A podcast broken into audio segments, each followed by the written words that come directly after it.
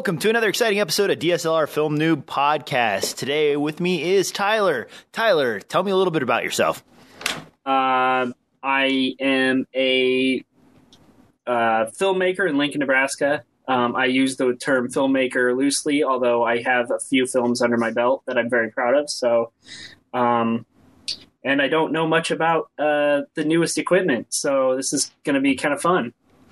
Well, uh, let's go ahead and dive right into the news then.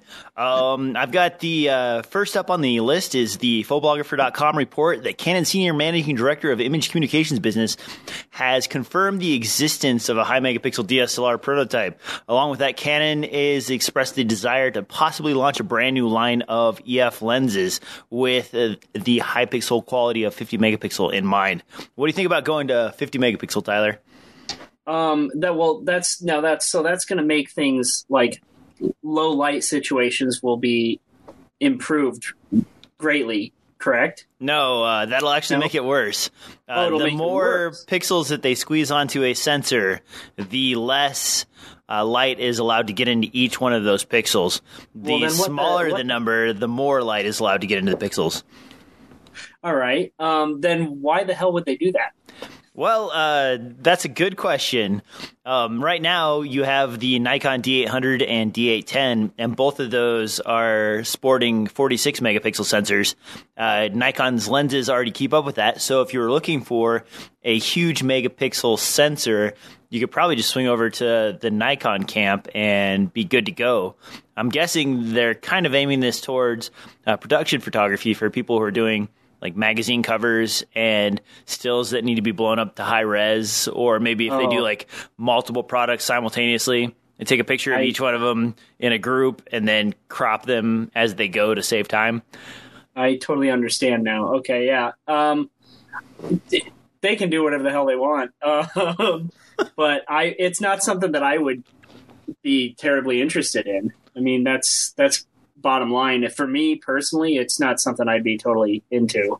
Well, what about uh, investing in lenses if they came out with a brand new set of uh, EF lenses that were supposed to be higher quality? Would you swing for those?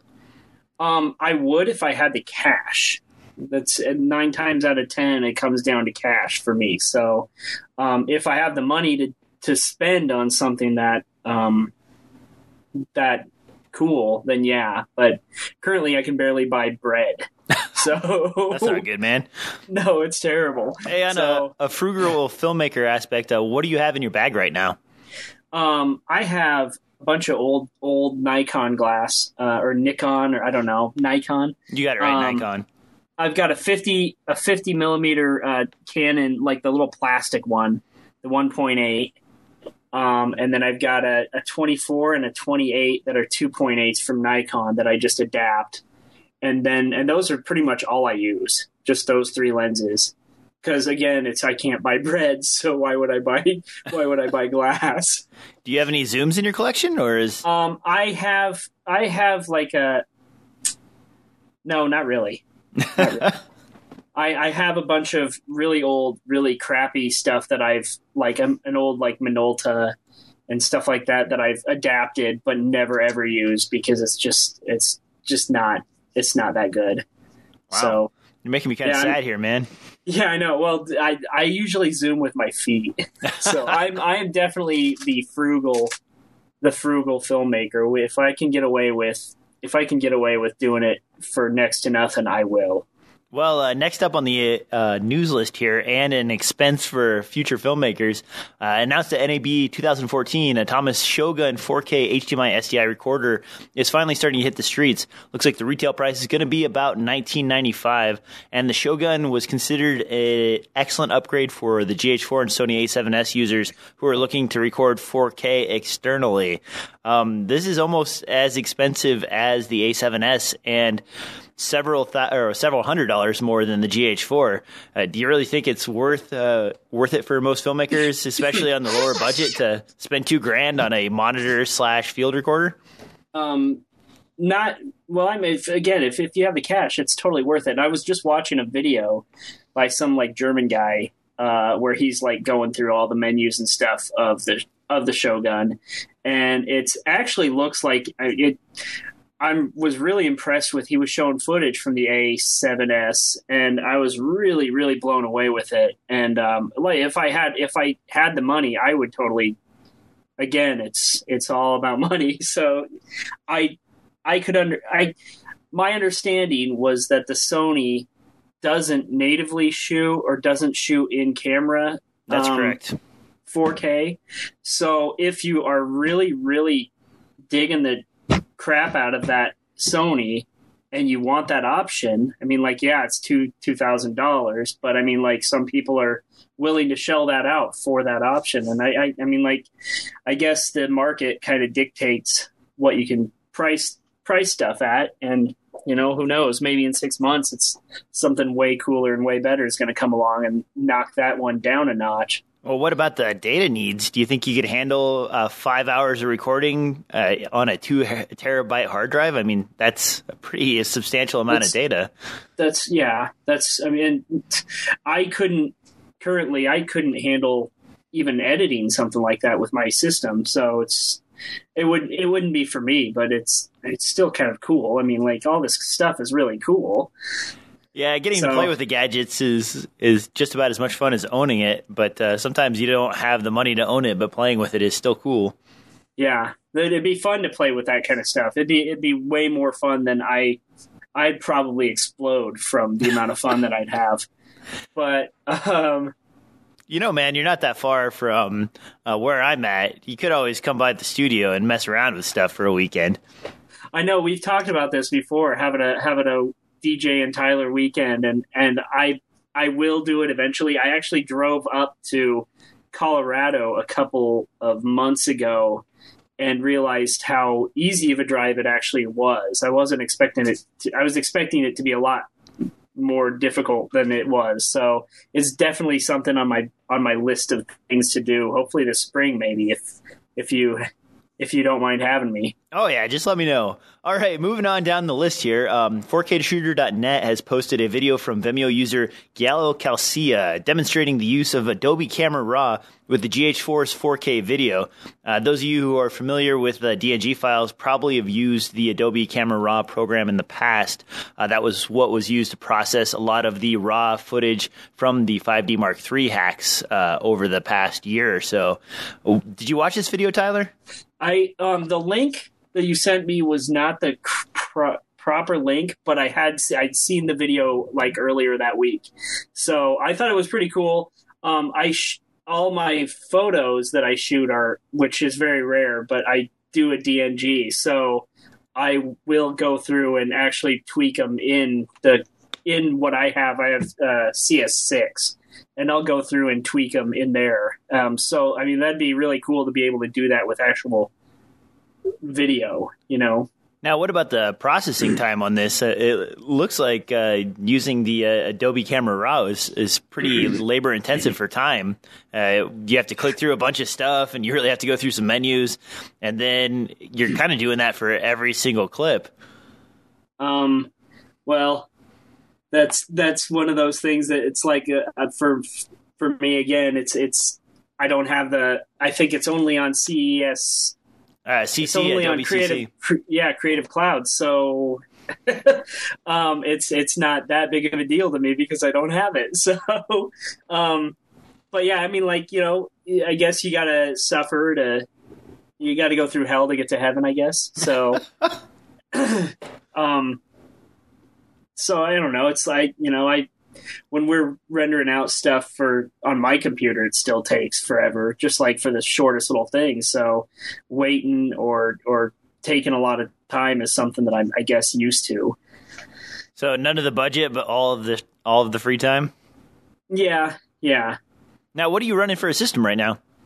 Uh, I don't even know. It's the same system that I've been running forever, um, with the addition of your uh, a video card that I got um, upon your um, your insistence. Um, so it's I'm pretty much I can't I don't even know. It's it's old. It's like a five year old system. Wow. So I, I, couldn't even tell you. It's I'm not I'm like it's like a dual core or something like that. You're, it's you're, just you're editing on a dual core. It's it's just ridiculous. Yeah, it's it still hasn't died on me. So again, it's like the choice for dinner or new computer. Wow. it's like, well, what do you do? I changed jobs recently, and with kind of the promise that I was going to be making all this money, and um, it actually has not panned out the way that um, I had hoped. So I had I have had to learn to be a lot more um, conservative with my spending and my eating at home and stuff like that. So and Wow. with my with my hobbies, I mean, like I I used to spend money like a drunken sailor. Uh, And back in the day on, on stuff. Yeah, it's like some something really cool would come up, and I'd be like, "Oh, I'll buy that." Well, now it's just like, ah, boy, I I got to eat something. So Wow, man. yeah, listen to me complain. This has been like 12, 13 minutes of me complaining about being poor. That sucks, man. Well, I don't know what to say. It's like, oh, well, eat something and don't don't starve, you know. No, well, I'm pretty fat, so I, I have. There's no hope for me starving. But All right, moving Um, on down the news list here before I get too depressed. Uh, Adobe Lightroom 5.7 is now available for download. Uh, the new features include some raw support for some of the new camera releases over this year, uh, but they've also included an easy utility to to basically import your libraries from Aperture and iPhoto libraries into Lightroom, so that way uh, you're basically in the Lightroom uh, plethora, pantheon, whatever you want to call it. Uh, what do you think about this? Uh, Lightroom is kind of the only photo editing app out there now, isn't it? Uh, w- are you using anything else? I don't really. I mean, like I use the whenever I pull anything into anything, it's Photoshop. So as far as photos, my sister is probably more more somebody that you'd like to talk to about uh, Lightroom because she actually uses an older version of it, and she, aside from like her version, is so stripped down that she can't do a lot of the cool stuff that you could do now, and that's that bugs the hell out of her. I know that. Um, so yeah, I don't do much photography. I'm I'm more of a video guy. So Well, Lightroom offers up a bunch of really handy utilities if you do end up taking pictures. Uh, the import via DNG files is pretty decent because uh, DNG is a uh, open source RAW format, so you can get to your footage from any sort of computer any program that supports DNG, which most of them do, uh, as opposed to working with like the raw files specifically from a Canon camera or a Nikon camera. Uh, it's also really nice for photo organization because it dates and puts folders together for all of the photos that were taken in a certain time frame or group. So if you go out and shoot a bunch of stuff and then you don't clean off the memory card and you shoot a bunch more stuff, when you load it into Lightroom, it'll actually break it down into folders. And then you can assign metadata to that to make it easy to keyword search and editing and everything is pretty painless in Lightroom. yeah, that's I mean like that's really cool, especially for somebody like my sister. She's um she's more organized more organized than me, but I know that I've seen her trying to go through because she does photography, and so I've seen her trying to find stuff, and she always has such a, a hell of a time with it. So definitely something for my sister. All right, moving on down the line here. Uh, this is a little bit more of an affordable item. According to Tech Report, uh, Seiki, the maker of the current line of low price 4K 30 hertz panels, uh, you've seen them on Amazon, probably on eBay. They hit the $300 mark. I think I've seen them even as low as 250 for the 39 inch version. Uh, these are going to be coming out next year, the first quarter, uh, VA panels instead of TN panels, and they're talking like these will be 60 hertz panels instead of 30 hertz panels. That's the refresh rate for the screens, Tyler. Yeah.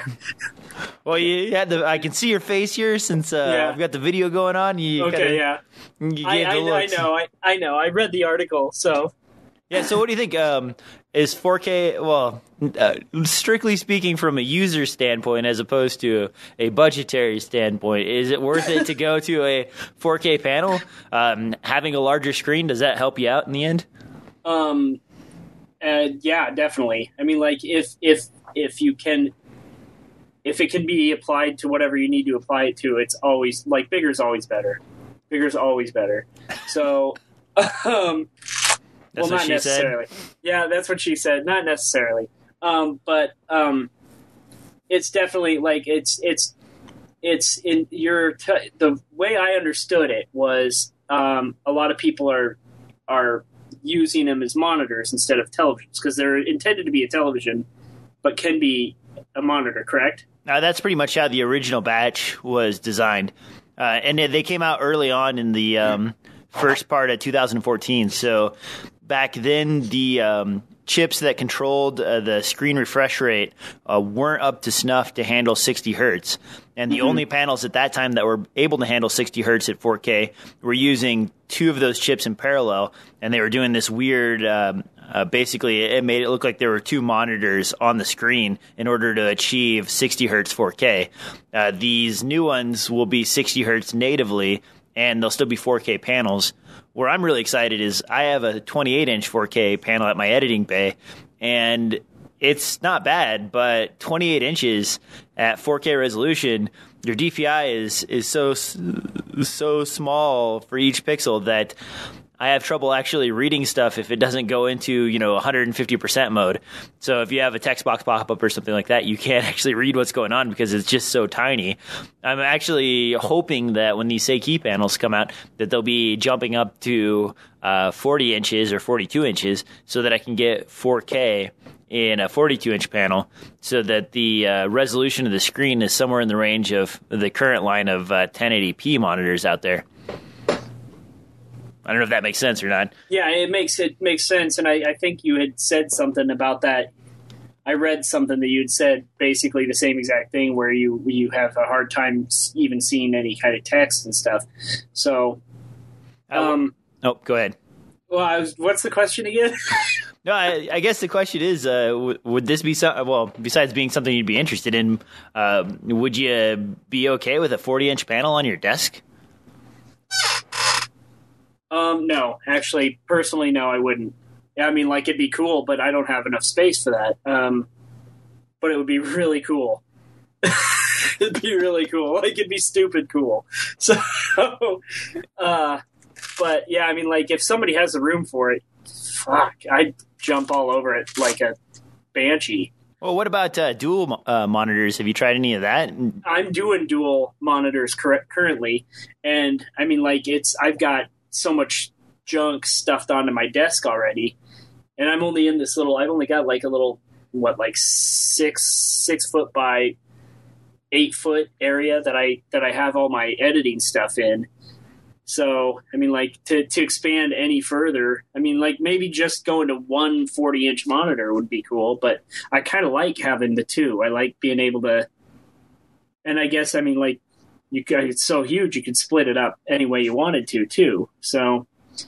Well, with your workflow, are um, what are you doing with your second panel when you're editing? Are you just keeping your uh, preview window on there, or or what are you I'm doing? Keep, I'm keeping all my tools and all that stuff over to my left, and then I'm watching the footage straight up in front of me on the big on the whatever this is, the 28 or, or the 30 something. So Ah, okay. Well, I'm I'm failing miserably at this. oh, no problem, man. Uh, the issue I run into on those is actually that um, the bezel. I find it kind of obnoxious.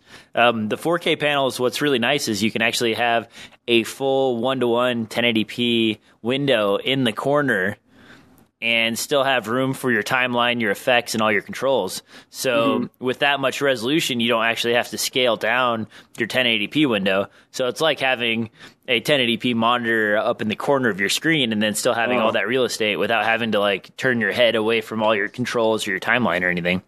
Yeah. Well, you know, I mean, like it, it'd have to be one of those things where I'd have to, you know, I'd have if I was to bite the bullet and say, yeah, I'm going to buy one, I'd have to, it'd take me months to get used to it. So, but I'm sure I, you know, I, I can adapt. So it'd be one of those things that, yeah, if I had the, if I had the money and if I had the, this, well, I, I obviously have the space if I just take away my two monitors now. So now, what about it, uh, the twelve or the twenty-one by nine monitors that are starting to become popular, where they're like three thousand four hundred and forty by uh, fourteen forty? They're extremely long, but they're like cinema uh, four K basically. Would you be like? Would you want a, a, wider monitor, or is the sixteen nine ratio that we have right now uh, kosher? Um, it's kosher as Christmas. Um, I, am totally cool with uh, the 16.9. Um, I, I uh, yeah, the the what was he? What was he? Uh, 21 by 9. tw- 21 by 9 it looks cool and it definitely looks cool you know like uh, like on a screen like a like a movie looks great in that kind of aspect ratio but i'm totally cool with with the way it is now i mean like if if it turns out like in 2 years that you can't get a 16 by 9 anymore because they've been totally phased out well then you know so be it Yeah. I think the uh, 21 by 9 is uh, fairly close to anamorphic, if I'm not mistaken. And I think anamorphic's like 2 to 1, isn't it? Uh, I was just watching a video about Animor because I had no clue what I like was trying to learn as much stuff as I could this week. So it's just like overloaded myself. And I was watching. It was. It's like, it's like one one by three and. Or it's one. I can't remember how it works.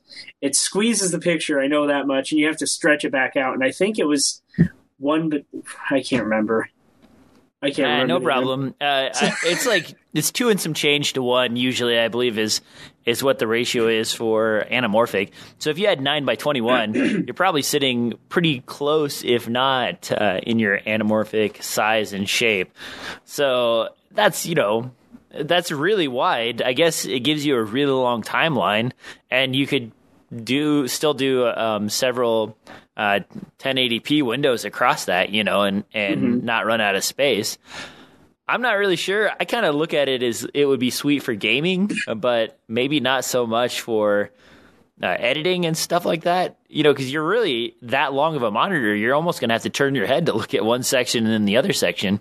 Yeah, well, yeah. I mean, like it would be really, it'd be kind of stupid long.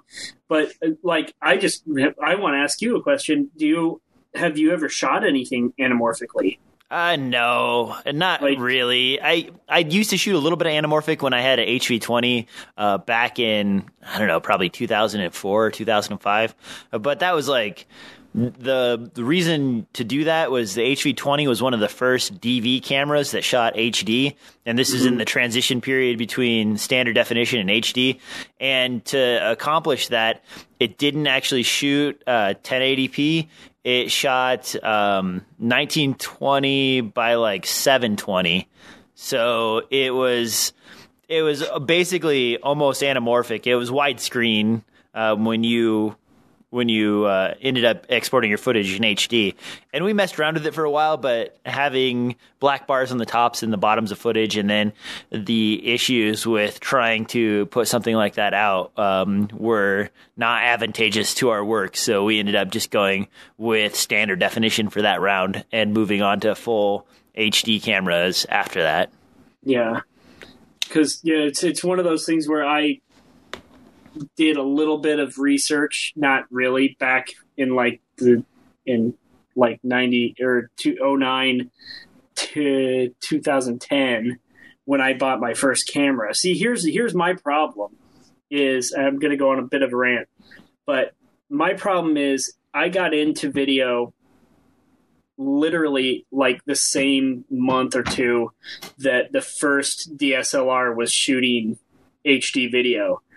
And I was so out of the loop and didn't understand what was going on that I went out and got a mini DV camera, Panasonic um, DVX 100. That's not a bad And camera. it- that was pretty was a- popular back in the day. It was a great camera, but I was like, seriously, I bought it like I bought it for way more than I should have, and like literally when they were people were starting to put them up on the shelves and be like, okay, I'm moving on to the DSLRs. And had I done the research and had I known, because I thought I, I honestly, honestly, and this is how I've always thought that I'm the only one in the world that's doing this, or I'm the only person in Lincoln, Nebraska that's making a movie, and of course, you know, I'm not that original. So I find out later on that everybody else is doing it too, and they're doing it HD on uh, DSLRs. So I'm just like, I'm always like four steps behind what everyone else is doing.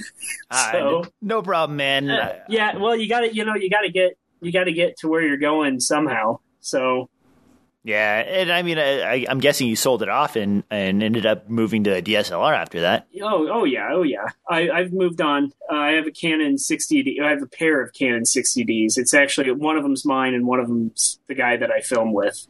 So, and I like it. You know, I, I'm totally content with the the. Uh, I'm totally content with a 60D. I'd love to get something else, but I'd also love to get more glass because I think that would help a lot. But Yeah, I'd say focus on lenses first, and then yeah, you know pick up uh, more cameras second. Uh, I know there's a lot of uh, grumbling on the internet about how. Oh man, DSLRs don't quite put out the amount of image resolution that you're expecting, and uh, you know if you pixel peep, they're kind of mushy and and what have you. But honestly, if it looks good and you like it, and don't worry about how Mhm. mushy or what's behind it or how the sensor is transcoding stuff or whatever. I mean, Yeah. just use what you have and continue on. You know. exactly. Uh, if you get caught in that, and and that's like the the brilliance of this little podcast is that that you know it's like it's it it helps me kind of understand the new stuff, but it also helps me um, realize that you can be happy with what you have and still do good things with what you have already. Well, and there's there's photographers and filmmakers out there that are still working on uh, older Canon T2Is and getting really good stuff out of it. And Mm-hmm. the T2i, you can go pick those up used now for they're like a couple hundred bucks or less. I know. They've dropped down to where you know they you practically give them away.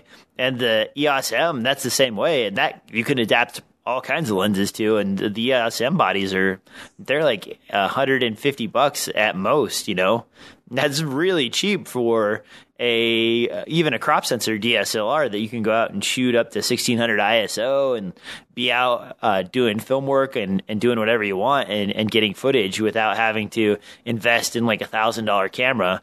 That I'm like I'm dating myself a little bit, but you go back to even the early 2000s and even a a camera for your house or your friends or whatever, you're you're talking thousand dollars for basically a, a Sony Handycam or a Panasonic camera.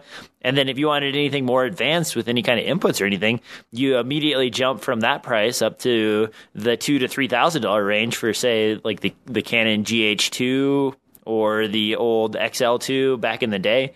And those are super expensive prices for uh, individuals. But back then, no one batted an eye. Those are supposed to be affordable compared to film. Now we're all on these cameras where they're a couple hundred bucks or three or four hundred dollars, and we're complaining about how expensive they are. You know? Yeah, it's it's crazy. I didn't mean to take us into this little rant, but Oh, um, no problem, man. uh, that it was it's that's totally. I t- just totally feel like yeah, it's like if you've got if you've got if you've got the stuff to do it, don't worry about other people's stuff. You know, don't worry about your other people's backyards when you've got your own. You know. Well, and a lot I'm of it's more about uh, using your kit uh, more as opposed to longing for more equipment and, and not using it. I think a lot of mm-hmm. people end up so fixated on the next camera that they're not out shooting all the time. And when they're not out shooting all the time, they're not getting better at their craft. And if they're not getting better at their craft, the next camera in the lineup isn't going to make them any better. It's just going to be another tool that gets neglected until they wait for the even better thing to come out next. Exactly. Exactly. All right, moving on to the discussion topics. We've kind of flown through these pretty fast. Uh, there's rumors this year in 2015 NAB show that uh, we may see a GH5. Uh, supposedly, the GH5 would be able to handle 8K footage and 60 frames per second at 4K. What do you think about that, man? Um. Well, well, I'm just I'm trying to read now what what you said Oh, about it. Um. yeah, because you're saying is the pri- are the prices start they're starting to show. Yeah, on eBay, you're, you're starting to see them actually drop down to um, the low $1,000 range used. And on Amazon and, and B&H right now, they've been having sales where they're up for uh, three ninety nine or thirteen ninety nine, which is they retailed at seventeen hundred, and for a while they were selling above that because they were out of stock everywhere. So Well, my question to you is when there's rumors for 2015 or 2014 or 2016 NAB, NAB, NAB or whatever, um, how often do those rumors actually pan out? Uh, you know, it's hit or miss. Uh, a lot of times the rumor sites will rate these with a rumor rating. Um, I believe this was a likelihood of two, which is right in the middle, 50 50. The thing about going to 8K, if you look at the uh, top of the show notes there, there's a little chart that says uh, how many megapixels you would need in the sensor to go to 8K, that would be a 33 megapixel sensor. Uh, 8K, that means right now the GH4 is a 16 megapixel sensor, and you're going at about half to get to 4K. That's why at 4K footage, the uh, crop on the GH4 is a 2.3 instead of a 2.0 for what you would normally expect from a Micro Four Thirds.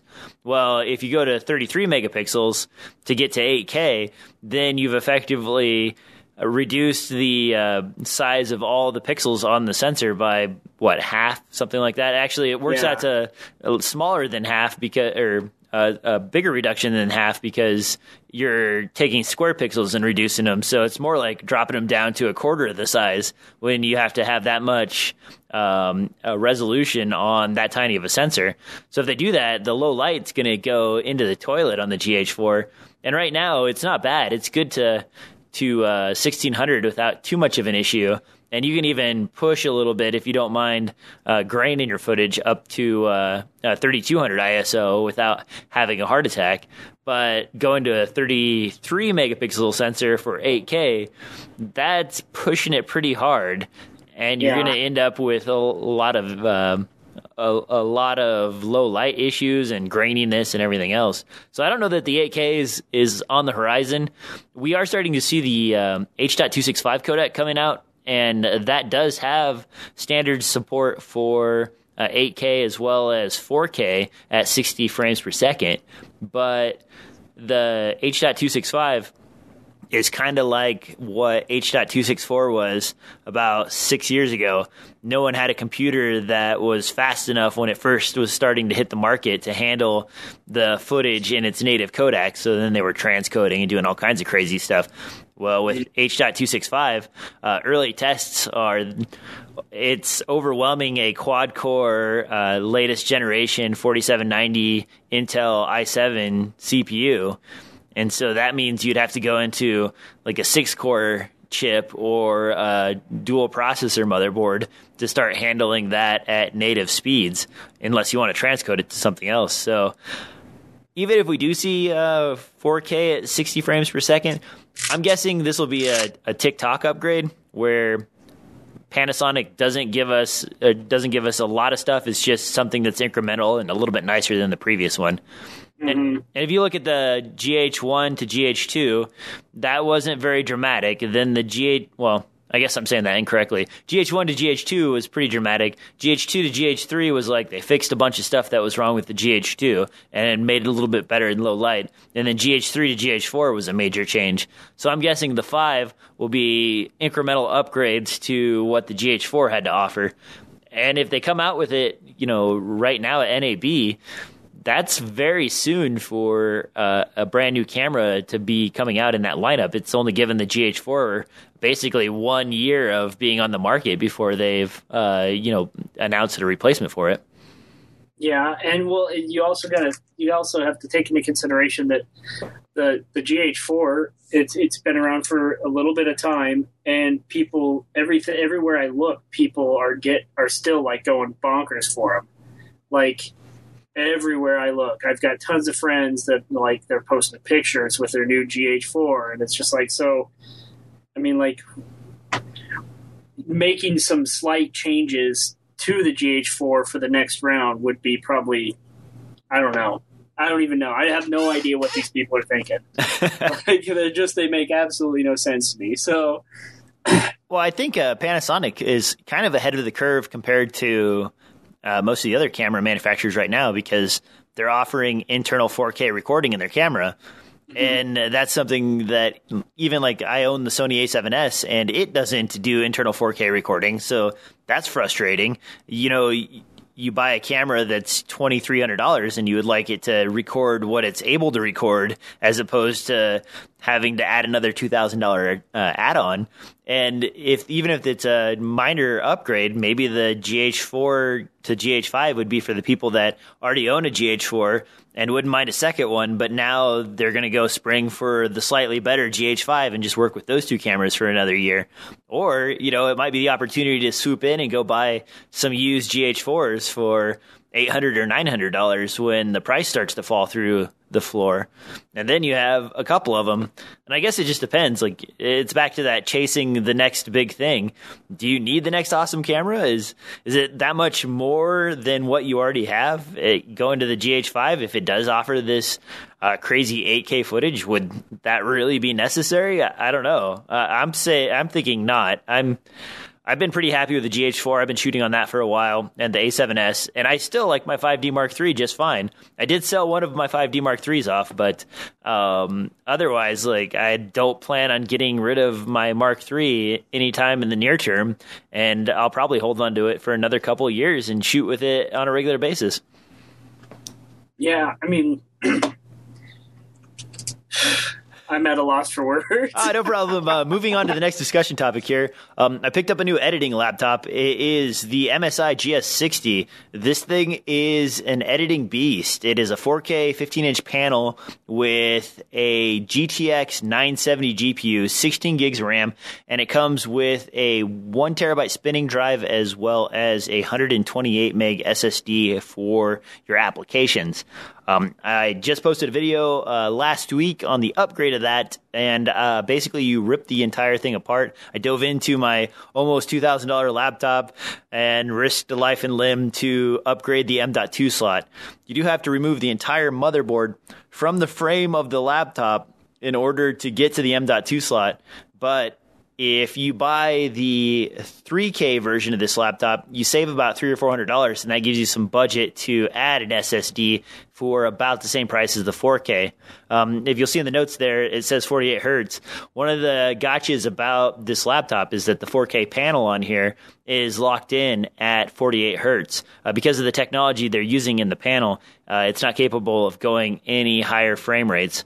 So for editing, that's completely fine. But for gaming, I can see a lot of people getting upset because the GTX 970M is a very powerful GPU, and you're going to run out of frame rate capacity on the screen before you use up the total value that the uh, 97M provides. So, I don't know. I guess as a gamer, I wouldn't buy this, but as an editor, it's a pretty sweet laptop for a four pound device that can handle 4K and uh, also gives you uh, plenty of storage space.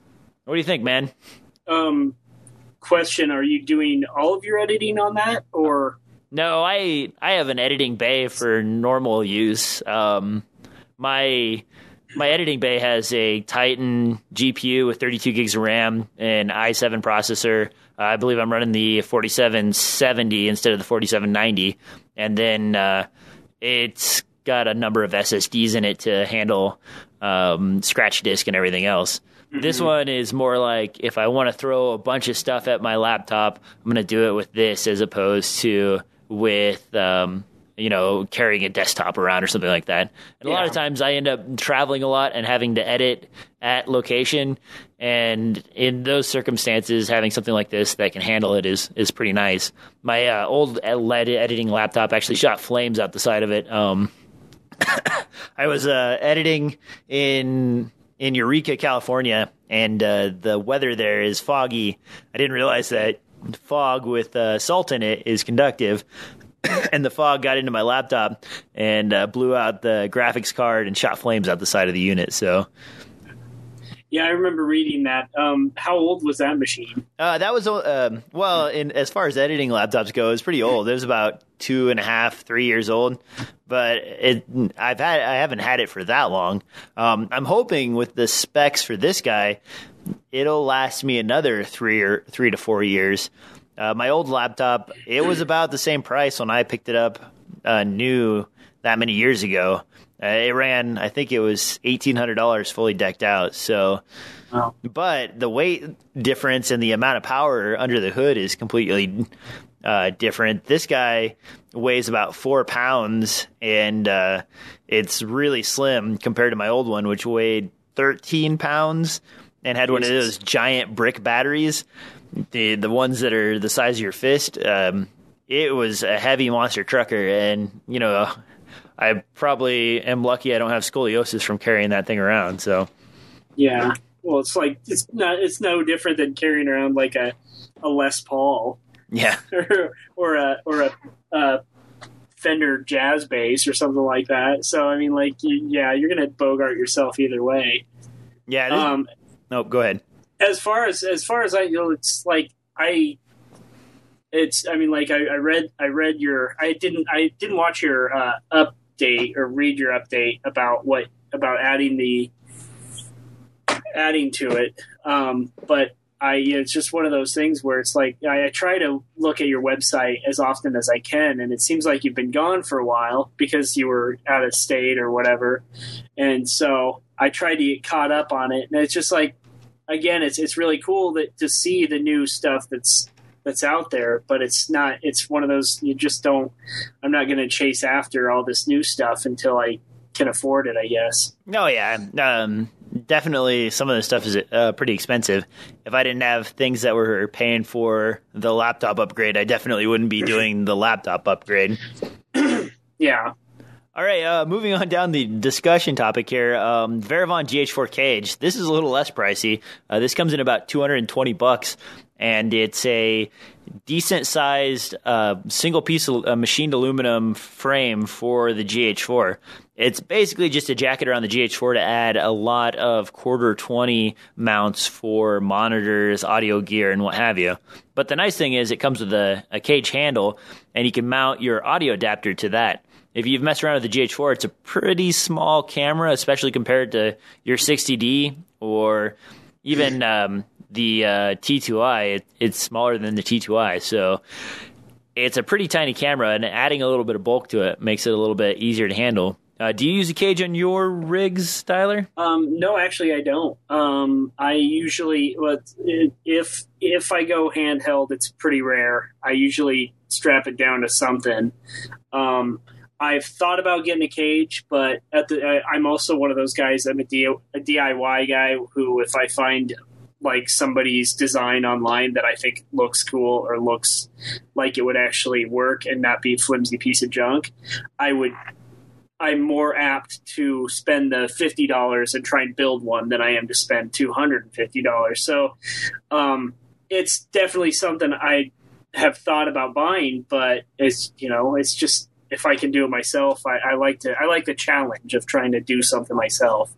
So I, I saw how it had the yours had the I'm trying to I'm trying to remember what it's the GH cage had the little strap for your hand.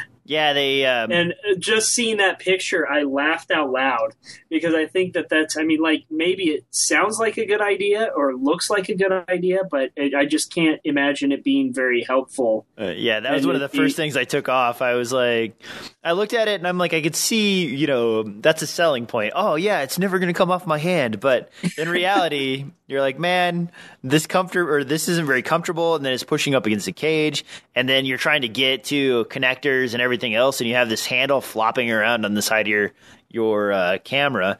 I do use one of those hand grips on my camera for photography, which is my uh, Canon 6D. So when I'm running around just uh, taking pictures and stills, I use the hand grip on that because it's comfortable and the camera really isn't leaving your hand.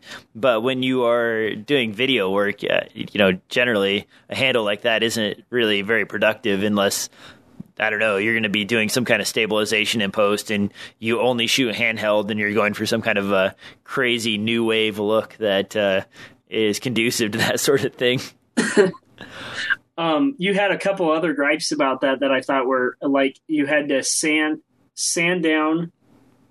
Oh um, yeah, yeah. To to make to make something fit, and then you also couldn't get um, you couldn't get your audio gear plugged into it, or you couldn't get. Yeah, I can't remember how the way it ended and, up working out is the they powder coat these um, things and they're made out of machined aluminum. So when they powder coat them, they have to take in consideration how how many millimeters the powder coating adds to the size of the pieces. Well, when they powder coated it, they added just enough thickness to the handle where it slides in that it wouldn't slide in properly. So I had to take sandpaper down to the back of it and sand off all of the finish so that I could actually get it to slide in properly, which is pretty obnoxious for a brand new item like that.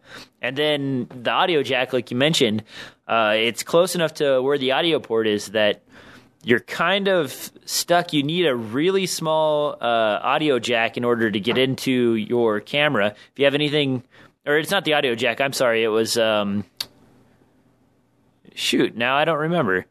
Maybe it was. No, it's not the audio jack because the audio audio jack is on top, but there's plenty of room there. Uh, there is another jack though. I I do not recall which one it is. Now I have to check Yeah, my I- own article. um, but that jack is is right there next to the uh, HDMI micro HDMI port, and that's rounded out for the monitor. But uh, it should have been squared out so that there's room for the monitor to move, and you had room to get to those accessory ports if you needed to use them for something. Yeah, it's, that would frustrate the hell out of me. Like, how much? It's, you said two hundred and fifty dollars, and you have to modify it still to even make it usable. So it's just like you know, it's like the com- the whoever Ver- Varavon Varavon is how you pronounce it. Um, needs to you know step it up and get their shit together apparently because that I mean that would frustrate the hell out of me. When Like, I, just, did like, get the first stock of these, um, right when they came out, so now they're available uh, on Amazon as well as B and H. I'm guessing if they're selling on B and H, uh, they've worked out all of the issues, and B and H has a really good return policy. So if there's something wrong with it now, most likely you can send it back. You know, Yeah. Are there other options um, Uh, besides there are. that? Uh, there are. So basically, there's a line on these. Uh, the expensive, the more expensive ones are made out of a single piece of machined aluminum. Uh, the plus side for that is that the uh, machined aluminum ones, because it's one solid piece, it gives you a really firm and sturdy cage. There are versions of this as low as eighty nine dollars, and they have the similar shape, and uh, they basically cloned this to a T. But instead of having a single piece of machined aluminum, it bolts together on all four corners. So, and they're very tiny bolts. It's not the end of the world as long as you're not putting a lot of weight on it. It'll still protect your camera somewhat, but uh, they're not as solid in sideways torsion motion. So, if you're hanging a lot of heavy equipment off of the side of your GH4, like say that $2,000 monitor, I would not uh, hang the uh, uh, Atomos Shogun off of the side of one of those $90 cages and expect it to hold up and not, you know, pop loose and, and break. So Yeah. that's where the trade off is on a lot of these. Um, there's also some units on eBay right now that aren't as sleek as this. They're basically just kind of a, a box shape, and they're down as low as seventy five or eighty dollars. But Yeah. uh, they're not as ergonomic either. So those are your trade offs: either less solid and less expensive, or more boxy and less ergonomic, but then less expensive. hmm And there aren't really, as far as I know right now, there aren't very many DIY methods for really adding a lot of stuff to the GH4. You could always No. go with a, a camera bracket. If you get onto uh, uh, Amazon or onto eBay, you can buy the flash brackets uh, for somewhere in the range of like 10 to 20 bucks.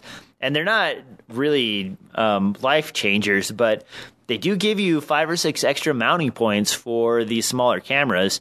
And if you do have to go handheld with, say, like something like your 60D, the L brackets, uh, they have a top plate that goes over the top of the camera, a side plate, and a handle. So it gives you an extra handle to hold on to if you're walking around with your camera, and three or four mounting options on the top of the camera as opposed to just using the hot shoe.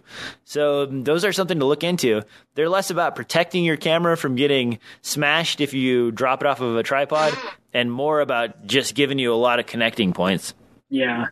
And I have one that I actually bought used uh, many years ago, and I, I haven't seen anything that looks quite like it since. But it's got a weird stub that sticks out of the side that's really nice for holding onto, and the top part is adjustable up and down, so you can move the L bracket that goes over the top of the camera up about seven inches or down about four inches so that it can be right up against the top of the camera or give you a little bit more space.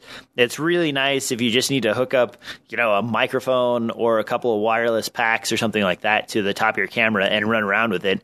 It's also, um, they sell a handle that doesn't really add any mounting points, but if you're shooting on an old, um, uh, handycam type camera, uh, or if you're even shooting on a modern one, uh, you put that handle on the bottom of it, and it kind of gives you that uh, Bolex style uh, grip to hold onto the camera while you're filming. Uh, it's just one fist size handle underneath of your camera that screws right into the quarter 20 plate. Yeah, so it's almost like holding a gun. Yeah, exactly. and then you have the screen right there, and it is it's really the form factor of the old um, uh, eight millimeter cameras from back in the day. So it, it, makes it a little bit classier, I guess, to use something like that. I I enjoy it. Um, I, uh, Dead Lantern Productions has a point and shoot uh, video camera that, that, we've had for years, and that's always attached to it. And when we're running around shooting behind the scenes stuff with that, um, that's what's being used on it. Yeah, but no. So it's just. I'm, I'm sorry. I'm going to go into this now. Oh, no problem. It's just. It's just a handle that goes on the bottom of the. Yeah. Um. It's just a handle, camera. and the handle Nothing is, else. and that's it. It just it has a thumb screw on, the on the base of the handle, and you thumb screw it right into the quarter twenty portion of your camera. So Okay. on the skinny tube shaped cameras that you got for you know from uh, Canon Oh, from yeah, from, Sony. like- yeah, oh, all yeah. the point and shoot cam- uh, video cameras that are out there, uh, you just screw it into the bottom, and it's just one handle that you hold in your hand, and you flip out the screen, and you hold it in your fist, and you have the screen right there, and you walk around with it. A lot of those have the strap on the side where you slide your hand in, and you're trying to like Mm-hmm. cup it and everything else. And if you've used one of those for a long period, your hand actually starts to cramp up as you have your hand like wrapped around it in a C shape, trying to hold onto the camera and push the buttons with your thumb and whatnot. If you have it on that handle, then you just hold the handle and your other hand is free to operate the touchscreen or the controls or the buttons or eject the memory card or whatever. It isn't the best way to go if you're looking for camera stabilization, but it's really good for just running around and like holding onto your camera. And the handles they sell for as low as like eight dollars, so it's not something that you're just gonna you know break the bank on. If you have a cheap uh, video camera like that, th- it's a really fun accessory for eight dollars to add to your camera and just make it feel a little bit a little bit upgraded from what it was originally. You know what I mean? Yeah, well, it's you're making me laugh inside um, because the Zoom uh, H4n comes with a little, uh, Yeah, nubbin. little like a little microphone. Like it's like the bottom part of the microphone that you just quarter quarter twenty and you screw it in. So I mean, like theoretically, if you have Zoom H4n, you could just take that little thing and screw it into the bottom of your camera, and you've got it, and it's, it's you already have it. Yeah, you do. Um, that one is a little bit. It's not not the same shape. Um, the handles that are eight bucks are actually physically the shape of like a gun handle. So it has like the Okay. the imprints for your fingers all the way up and down, and then it also has a quarter twenty screw on the bottom, and they're a lot more solid. If you've messed around with your uh, Zoom H1 or Zoom H4 ends handle, it's like this flimsy, piece of plastic. Yeah. Yeah, And It's- I- it's good if you're using that is actually good if you're using a microphone stand and you want to just put it into a normal microphone cradle. But for holding on to it's it's pretty uncomfortable and it's not Yeah, something you want to use regularly. You might be able to like dip it in was- something. I thought it was funny how we've like segued from the cage to uh, just a little piece of plastic that screws into the bottom of the camera. Oh man, I I have three or four of those in my collection. They're they're not uh, something I use all the time, but they're pretty handy to have on occasion when you just need to like grip onto something. And they're very solid. Um, they were actually originally designed for uh, binoculars because a lot of hunters and stuff would like to grip their binoculars from the bottom as opposed to holding them from the side in a C shape, especially if they have to stand there for a long time looking at animals or trying to find something or whatever. So that was their original idea. And then they have a quarter 20 on the bottom so you could actually uh, mount them to a stand after you're done. So you pull your binoculars off and you have a quick release on the bottom and you clip it to a stand and then you walk away. Uh, and I guess I don't know a ton about binoculars, but apparently some of them can get into the three or four hundred dollar range for the um, long distance viewing or for some of the infrared options that are available. So, all right, moving on down the discussion topic line. Um, last thing on the discussion topic is the Canon 7D Mark II. Uh, they've issued the upgrade to this, and upgrade is a very loose term here.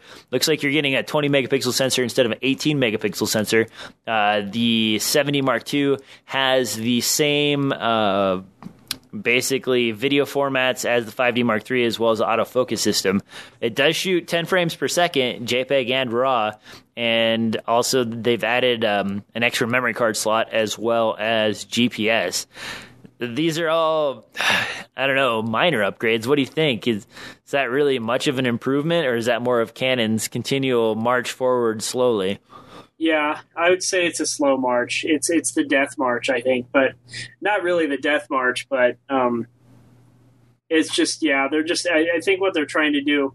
Here's my take on Canon: is what they're trying to do is get you to this point where you're so complacent that you're like nothing.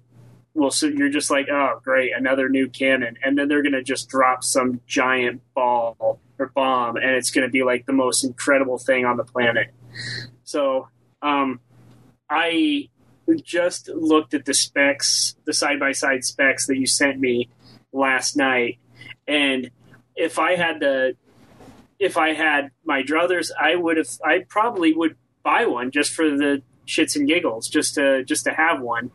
But um, I, I don't understand like the for me there's no no need for stuff like GPS and Wi-Fi and stuff like that for me personally. So I think a lot of the bells and whistles are maybe cool for some people, but I'm, you know, it's it's, it's just not necessary for me.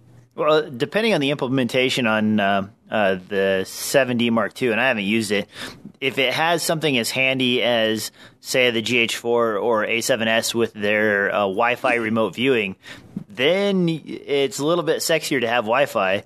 Um, the big benefit there is you kind of end up with a wireless monitor system built right into your camera because everybody has a smartphone. You log into the camera and now you have full control over the camera, plus you have framing and view of everything the camera sees, and it doesn't okay. affect the output of the monitor on the back. That said, uh, Canon's previous Wi Fi implementations have been pretty shoddy to say the least and I don't know that they're going to do any better with this. My take on it is that Canon is releasing such lackluster video improvements on their DSLRs because they're trying to shepherd uh, people from the 5D Mark III and so on up to their cinema EOS line. So they want to move everybody away from these DSLRs as video tools and into the Canon C100 Mark II and the Canon C300 and the Canon C500. Those are expensive jumps, but if you think about the C100, uh, it's about the cost of two 5D Mark IIIs. So if you already shot on two 5D Mark IIIs, maybe Canon could talk you into a C100.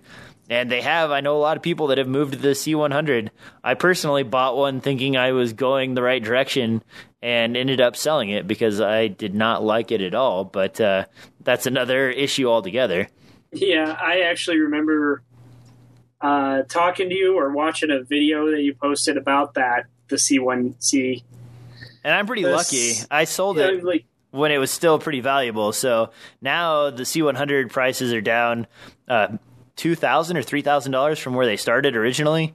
So they're getting more affordable, but I don't think they're offering that much more than what uh, what the DSLRs are offering.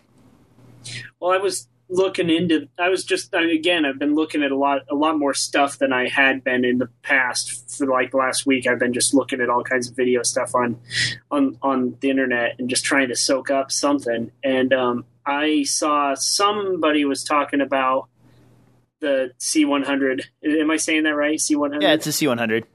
Um, and they were saying they their take on it was this is a great camera for somebody who is wanting to shoot like um, documentary style. Like if you're wanting to shoot a narrative film, this is probably not the best choice. Yeah, um, they are very popular for documentary because it's one lens. You get a good zoom lens. You grab some audio gear and you pull the camera out, install the lens, and you're pretty much shooting right away. Yeah, you can plug the plug the audio gear right into the camera. It's all it's a it's a one and gun kind of thing. Yeah, and I don't disagree with that. That was actually part of my excitement. Was going back to a proper camera again. I started with the proper cameras, and then I've kind of been using uh, all kinds of you know random stuff like DSLRs for the last five or six years, and I was excited to move back to a real camera. But I wasn't really happy with the image we we were getting from the C100. I wasn't happy uh, with the control system, uh, the memory cards. That was really nice because it can record uh, the same footage onto both memory cards simultaneously, so you have an automatic backup built in when you're rolling. But otherwise, you know, I didn't enjoy the image much more than I did the 5D Mark III. And for the price, I didn't find it to be really worth having. Uh, I believe when I bought it, it was $5,500. Jesus God. Yeah, and so you know, you buy that and you're like, "Oh, I just spent a lot of money. I should get a lot of value out of this." And then you use it for a while and you find that you're leaning back towards your DSLRs as your primary shooting tools. And then it's like, "Well, what the hell am I even doing with this thing?" You know, and I took it on uh, five shoots and uh, everybody I worked with uh, on those shoots, no one was happy with it. I wasn't the only one. They didn't like it either. And I know on the internet, I'm kind of a, a rare duck on this. Everybody else tells you how great it is and they're in love with it and, uh, you know, great low light and all that. But I found it to be grainy as hell in low light. And uh, even at uh, higher ISOs, it was really noisy. And shooting in low light, uh, in candlelight, uh, when I was doing that, uh, Ouija board short that we filmed. Um, I forget what that was called, but anyway, uh, when we were whispering board, yeah, whispering board. When we were shooting that, shoot the uh, 5D Mark III performed better overall than the uh, C100. Uh, we weren't happy with the C100 footage at all. We we barely used it, you know. So I ended up getting rid of it. I know it looks like an attractive item, and maybe it is. Maybe I just got a you know a bad model. I don't know, but I don't really have much good to say about the C100 other than the dual memory card slot and the XLR inputs.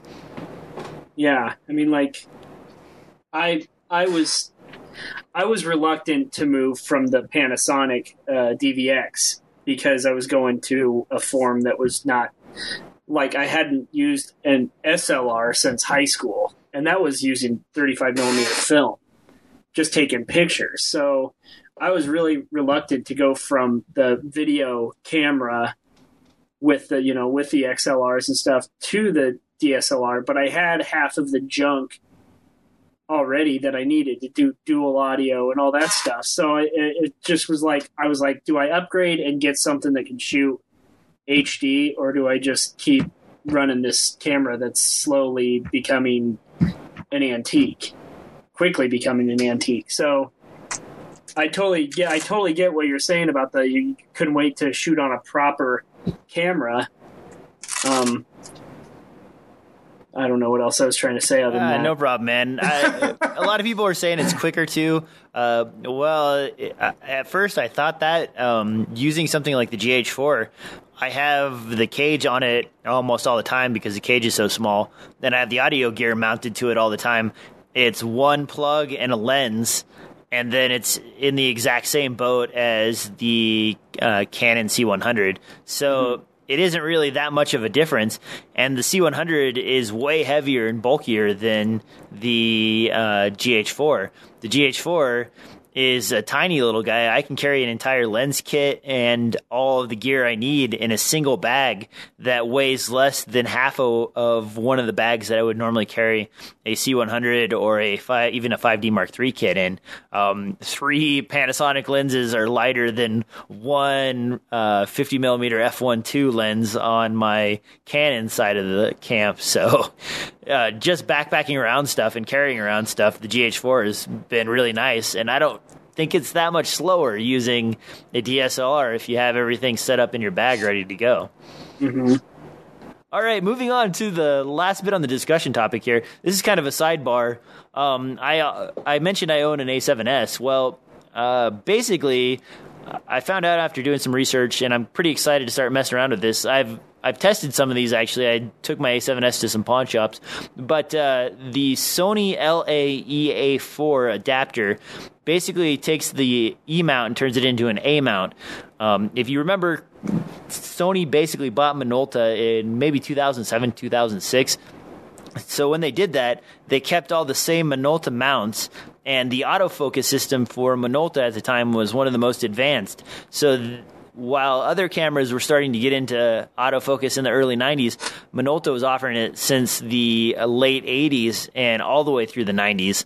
Uh, those lenses, it turns out, attach to this new adapter and give you full autofocus support and full focus system control uh, in your Sony A7S natively uh, with that extender adapter. So for 300 bucks or 400 bucks to buy this adapter, after that it opens up a whole bunch of lenses that are pretty affordable. Uh, the uh, Minolta glass, the autofocus glass, is in the range for let's say they're 28 to 70 f 2.8 that runs about 450 to 500 dollars uh, compared to the equivalent uh, uh, Zeiss Sony version, which is about fifteen or seventeen hundred dollars. So it's a third of the price. Um, the Sony 50 millimeter f1.4 A mount is the exact same lens as you got in the Minolta 50 millimeter f1.4, only with a slightly rebranded body. So, and there's about a hundred dollar price difference between those two.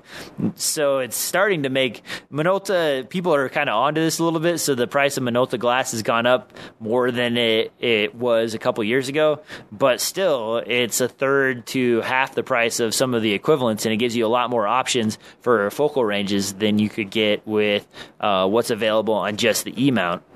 I don't know if you've looked into the E mounts or not, but no, I haven't. The Sony A7S, uh, it's I believe I might be getting it backwards, but I believe it's the E mount, and the bigger format is the A mount. The E mount lenses, Sony only has three or four lenses for the A7S that are native. Uh, all the rest of them all require this special adapter. It's because the flange distance to the sensor is so small that it doesn't support any of the other lenses without some kind of a larger adapter. And basically, you're making the A7S uh, the same mount and same thickness as the Canon A99, which is their other full frame DSLR. and silence. And, and, silence. Yeah, I'm just soaking it in. Uh, okay, um, oh, oh, go ahead. Yeah, I, go. Let's move along. All right. All right. Last thing on the on the list is uh, pick of the week. Um, basically, you know, it's some cool thing you saw, something you're using, something that makes your life easier. Go ahead and give me your pick of the week, man. Um, my pick of the week is a really old one. Um, we I've been doing a podcast with my buddy Josh Wexelman, and um, we started probably back in November, and um, we've been recording them, and then like in my basement, and then uploading them. And I'm using the Zoom R24. It's a 24 track recorder, basically, with eight inputs. Um, with eight inputs, yeah. It's and it's the most I've used it. I've had it for like two years, and my whole intention was I was going to just record myself playing music.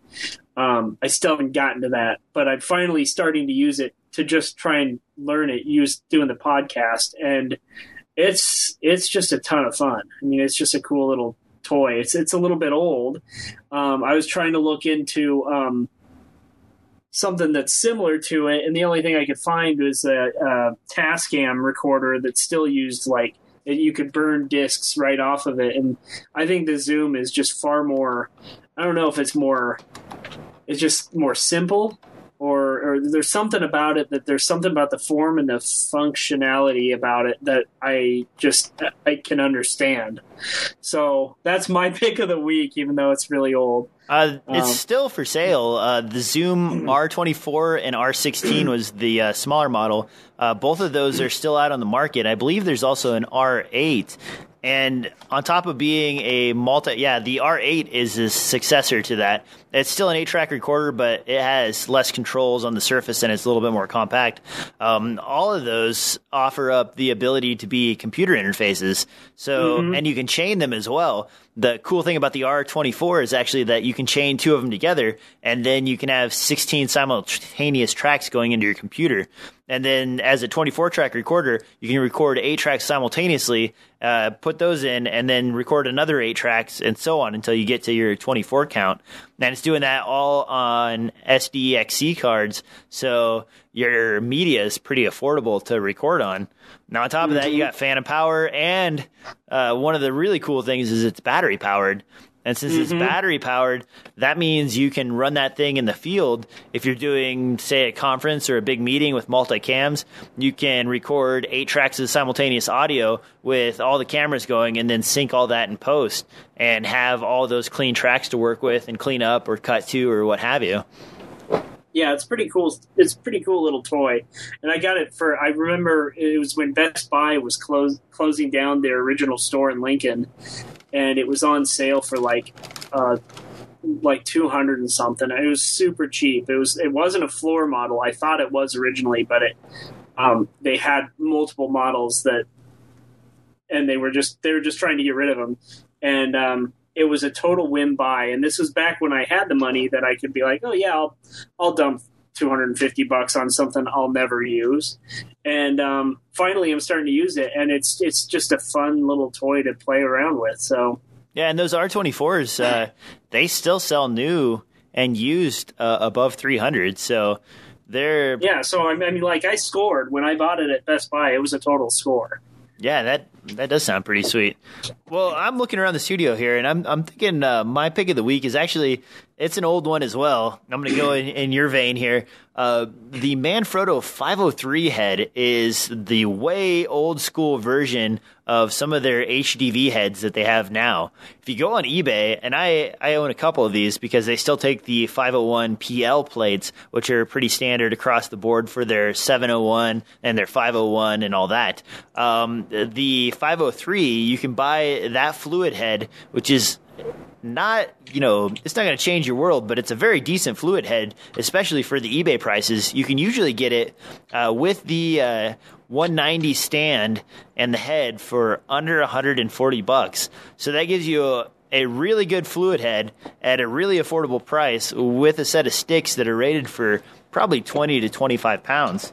That is something i still keep in the studio and i have several of them laying around just because they're so affordable and you compare that to the uh, I believe it's the 501 and 503 HDV, which are the new versions, and those are in the three or four hundred dollar range just for the head. And that's not even counting the uh, newer version. I believe it's the B190X uh, legs that w- are sold with that. You can add up to almost 600 bucks. So go on eBay, and if you're in search of a good fluid head tripod um, head and tripod combo, uh, go look for some of those old 503s. Uh, they're really affordable. I'm pretty sure I have a 503. I have two heads that I can't remember which ones they are, but I'm pretty sure one of them is a 503. And I think I bought it because I had seen yours. Oh, really?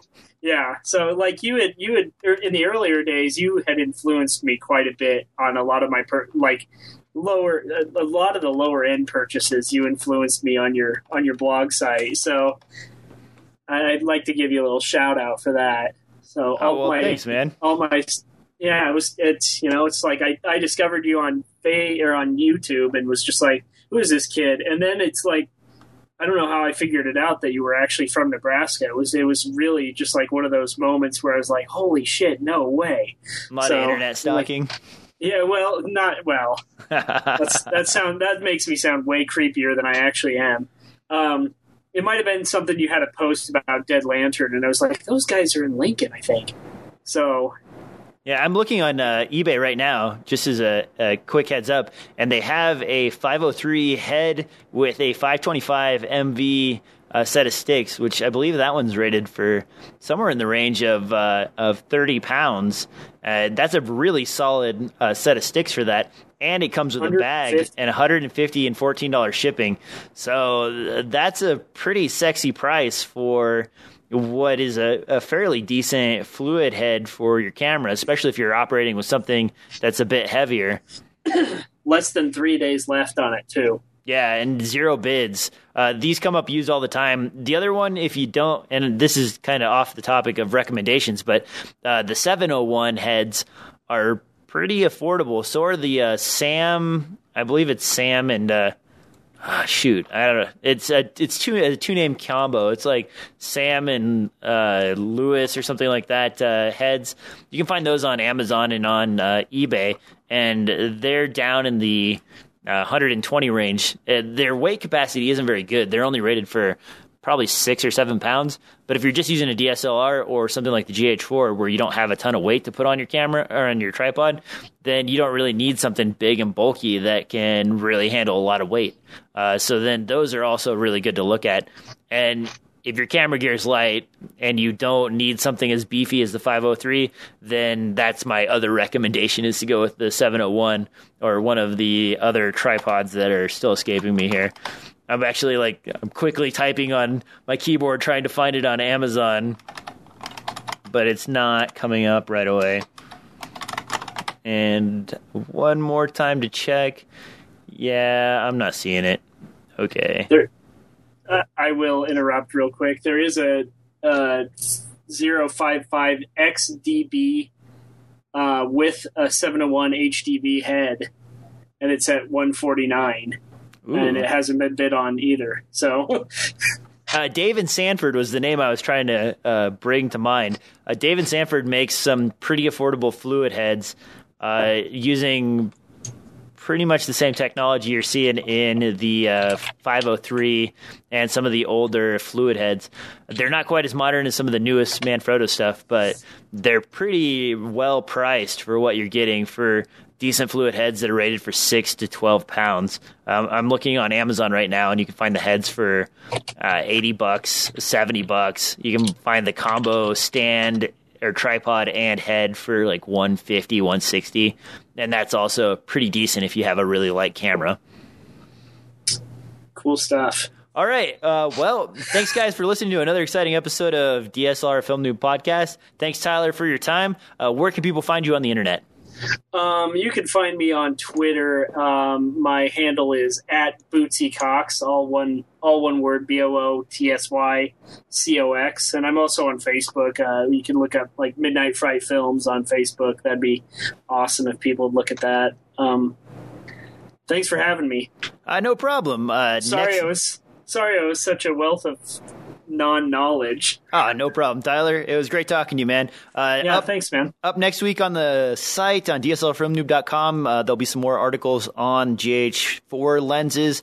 Um, I just got the uh, 7 to 14 millimeter f4 Panasonic uh, wide angle lens in, as well as playing around with the 45 millimeter f1 8 Olympus lens. So look forward to those posts coming up, and I'll talk to you next time on DSLR Film Noob Podcast.